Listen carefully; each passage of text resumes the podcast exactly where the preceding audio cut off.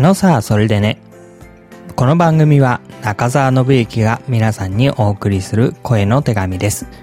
身近な方々に私のが何を考え何を思っているのか私の経験していることをお話ししたいと思っています。第29回目になります。今、雨の朝の神戸からお届けします。はい。日本伝道会議に出席をするために、えー、神戸に来ています。今日は9月の28日の朝になっています。昨日9月27日火曜日ですね。神戸の方にやってきました。日本伝道会議と言われるですね、えー、日本の福音的な教会から集まってくる2000人の方々と大切なことを確認してこれからの取り組みの継続の機会にしようという、そういうカンファレンスのためにやってきています。昨日の28回目でしょうかね。それを聞いていただいた方は、私が大きな期待を持ってこの伝道会議に来たことを、えー、知っていただけてるかなと思います。三つぐらいの期待をですね、お話ししました。一つは人に会うということ。二つ目は刺激を受けるということ。そして三つ目ですけれども、メディアの使い方ということで、取り組みをして何かいいきっかけにしたいなというふうに思っています。今日はですね、そのアップデートをしたいと思います。えまず昨日ですけど、どんな風な様子だったかっていうことをお話ししましょう。昨日はですね、えー、午前中の飛行機で神戸に入りまして、それから少し三宮の街を見て、そして一つのところに行ってきました。その後ですね、電動会議に合流をしまして、そして、えっ、と、夜までのセッションがあって、その後少し仲間の牧師たちと話をしたりして、一日が終わったという、そういう一日になります。で、え今言いました三つの事柄がですね、どんな風に実現したのかしていないのかっていうことをちょっとアップデートしたいと思います。まず人に会うということなんですけれども、えっ、ー、とですね、昨日は実は、えー、神戸のサブ球場というところに行ってきました。それはオリックスバッファローズが2軍の試合練習をするスタジアムになっています。三宮から、えー、西の方ですかね、に20分ぐらい電車で行ったそのところになるんですけれども、そこで昨日はオリックスと阪神タイガースの2軍戦が練習試合で行われていました。先発はですね、えっ、と、セナですね、佐藤セナっていう、え去年甲子園を沸かせたそのピッチャーと、えっ、と、もう一人、阪神の方は西内ですですね。あの、聖光学院から出たあのピッチャーです。えー、その二人が投げ合っているのを見て、あ、こういう試合が見れてよかったな、というふうに、すごく思いました。で、えー、ここに行った理由っていうのはですね、実は私が今回神戸に来て会いたいと思っていた人がいるからなんです。その会いたいと思っている人というのは、オリックスバファローズの二軍監督である田口総監督ですね。えー、この方を私はとてもこう追いかけていまして、えっ、ー、とですね、えー、すごいいい人なんですね。えー、ユニークなキャラクターもありますし、えー、指導をするというのも選手をやる気にさせていく力もすごく真摯なものを持っていると思いますので、えー、いい指導者になるんだろうなと思っているんです。で、その田口監督を追いかけて、今回、えっ、ー、とですね、その神戸のサブ球場に行ってきました。えー、史上最も近くで、田口総監督を、見たというか、視線を合わせたというか、まあ、ほんの少しだけ、えー、挨拶をしたという状況になりますね。で、本当はですね、え東京から来たんです、応援してますって言いたかったんですけれども、まあ、そんなことを言う余裕もなく目の前をあっという間にこう通り過ぎていかれましたので、それはまたの機会にしたいなと思っています。あ、田口総監督についてはですね、えっ、ー、と、ほぼ日の糸井重里さんのところで連載をしていますので、その文章がまたいい文章なんですよね。ぜひ読んでいただければと思っています。ほぼ日田口総と打てばおそらく出てくると思います。で、そんなことでしたので、まあこの神戸に来て憧れの人に会いたいっていうのはね、あれがあったっていうのかどうかわからないんですけれども、まあ、うん、半分くらいかな。目的を達成したような気がします。えー、もう少し本当はね、会話をしたかったなっていうのは残念なんですけど、何かの機会に、えー、取っておきたいと思います。で、えっとですね、他の方々に会うというのはですね、まあ、今度、電動会議の方に来ましたら、それはもう、旧知の間柄の方々もいましたし、えー、いろんな知らない方ともお会いすることができましたし、えー、嬉しいことだったなと思っています。えー、残念ながらですね、まだあの BKS トークライブショーの音源というのは取れていないんですけれども、えー、今日一日の中でどっかで、えー、撮るなり、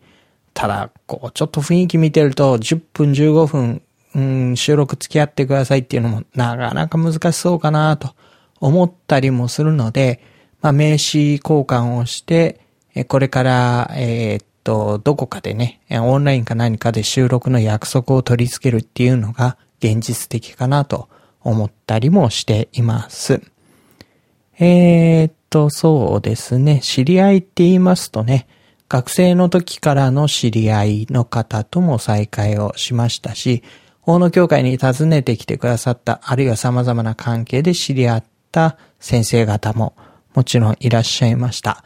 えっ、ー、と、ネットで知り合った人っていうのはあんまりいないのかな。え、プロ野球ポッドキャストでね、ご一緒している、え、水谷さんとかスーミンさんとはご挨拶しましたけれども、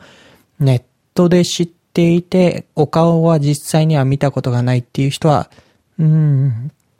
いなかったかな。あの、今日あたりもしかしたら声をかけてくだされば会えるのかなと思っています。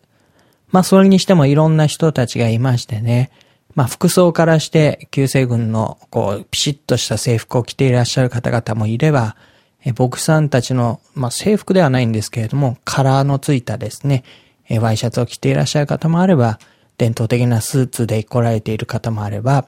えー、非常にカジュアルな人たちもいればということです。私たちの属している日本バプテスト協会連合の先生たちのですね、写真を撮って回ったんですけれども、気がついたことは、連合の先生たちは割と軽装でしたね。まあ、理事長からしてオレンジ色のポロシャツでしたからね。まあこれは連合のいい雰囲気なんだろうなと思ったりもしました。さて、えっと2番目のですね、刺激を受けるという方の部分なんですけれども、まあ、昨日はあんまり中身的にはですね、あの、私は深くコミットしていなかったので、今日の午前中と、そして分科会のところで、えー、少し、うん、自分なりに考えられることを探したいな、というふうに思っているところです。それでも、ブースや何か少し見て回ったところですね。うーんと、そうですね。昔ながらのキリスト教をこう相変わらず守っていこうとしている方々や、少し意欲的な取り組みをしようとしている方々、様々でしたかね。そういう中でも、こう、伝統的な大きな宣教団体だけではなくて、割とこじんまりとした、えー、個人ベースでやってるのかなと思うようなミニストリーが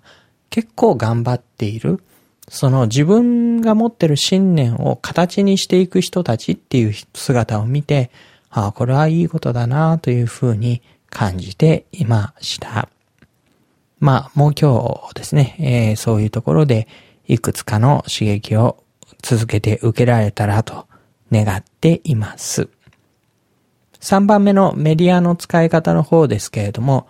結局ですね、えー、っと、私は、あの、カメラで、あの、皆さんの写真を撮るということをしていたので、スマホで写真を撮っていないので、インスタになかなか上げられないっていうのがありますね。今日1枚か2枚だけはあげたいと思っていますけれども。そしてツイッターがですね、えっ、ー、と、電動会議の、えー、検索をして出てくるものに、基本的に JCE6 という、JCE6 というですね、ハッシュタグをつけることをしています。それによってですね、結構いろんな人の声とかが、あ、分かってきたり、皆さんがまあ楽しんでる様子ですよね。が分かってきたりしています。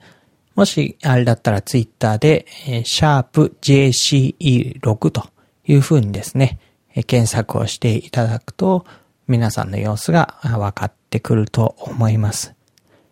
えーと、そして今日この音声ですよね、え、を上げて皆さんに様子をお伝えしていて、うーん、おそらく今日の夜、あるいはまた明日の朝になるかな、今日の分のレポートをしたいと思っています。こんな風にですね、レポートができるっていうのは嬉しいことですし、まあ少しでもね、こんなことで雰囲気を味わって、ああ、そういうことが起こってるんだなっていうことを理解していただく人がいれば、それは本当に嬉しいことだと思っています。今はですね、朝の7時ぐらいなんですけれども、うーんと、今朝びっくりしたことがありましてね、えー、と、ここのホテルは私は朝食をつけていないんですね。ですので、朝ごはんを買いに行こうと思って、え朝5時過ぎぐらいかな、え近所の昨日見ておいたコンビニに行ったんです。え大通りをまっすぐ行ったところにローソンがあったので、えそこに向かって行こうとしました。ちょっと雨が降ってたんですけどね。で、そっち向かっていくとなんかそっち側暗いんですよね。あの朝5時頃って、結構暗くて街灯もついてなくて、おわかんねえなとか思いながら、でもまあコンビニだから、高校と明かりがついてるはずだと思って歩いて行ったんです。ただこう、そう、歩いて行っても昨日あそこら辺にあったはずだなっていう場所が全然明るくなくて、で、近づいてみると、ローソンなんですけれども、なんか、シャッターみたいなのが閉まってて、ええー、と思って、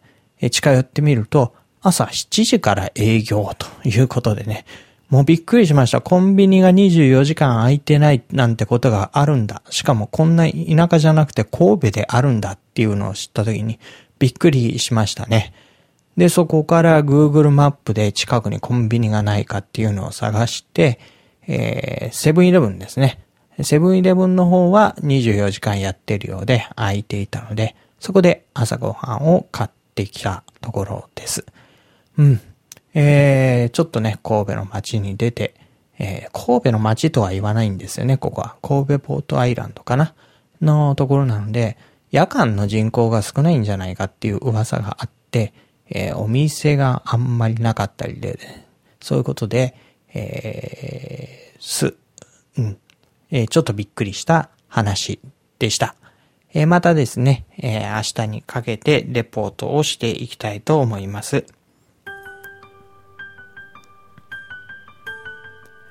えー、日本中からね、クリスチャンが集まってきている、えー、牧師先生たちが集まってきているっていうこの機会は、とても貴重な時だと思っていますし、えー、迎えるために神戸の方々がすごく大きな労を取ってくださって、至るところにボランティアの方々が労してくださっているのがよくわかって感謝をしています。こういうのを迎えるって大変なんだよなぁと思いながら、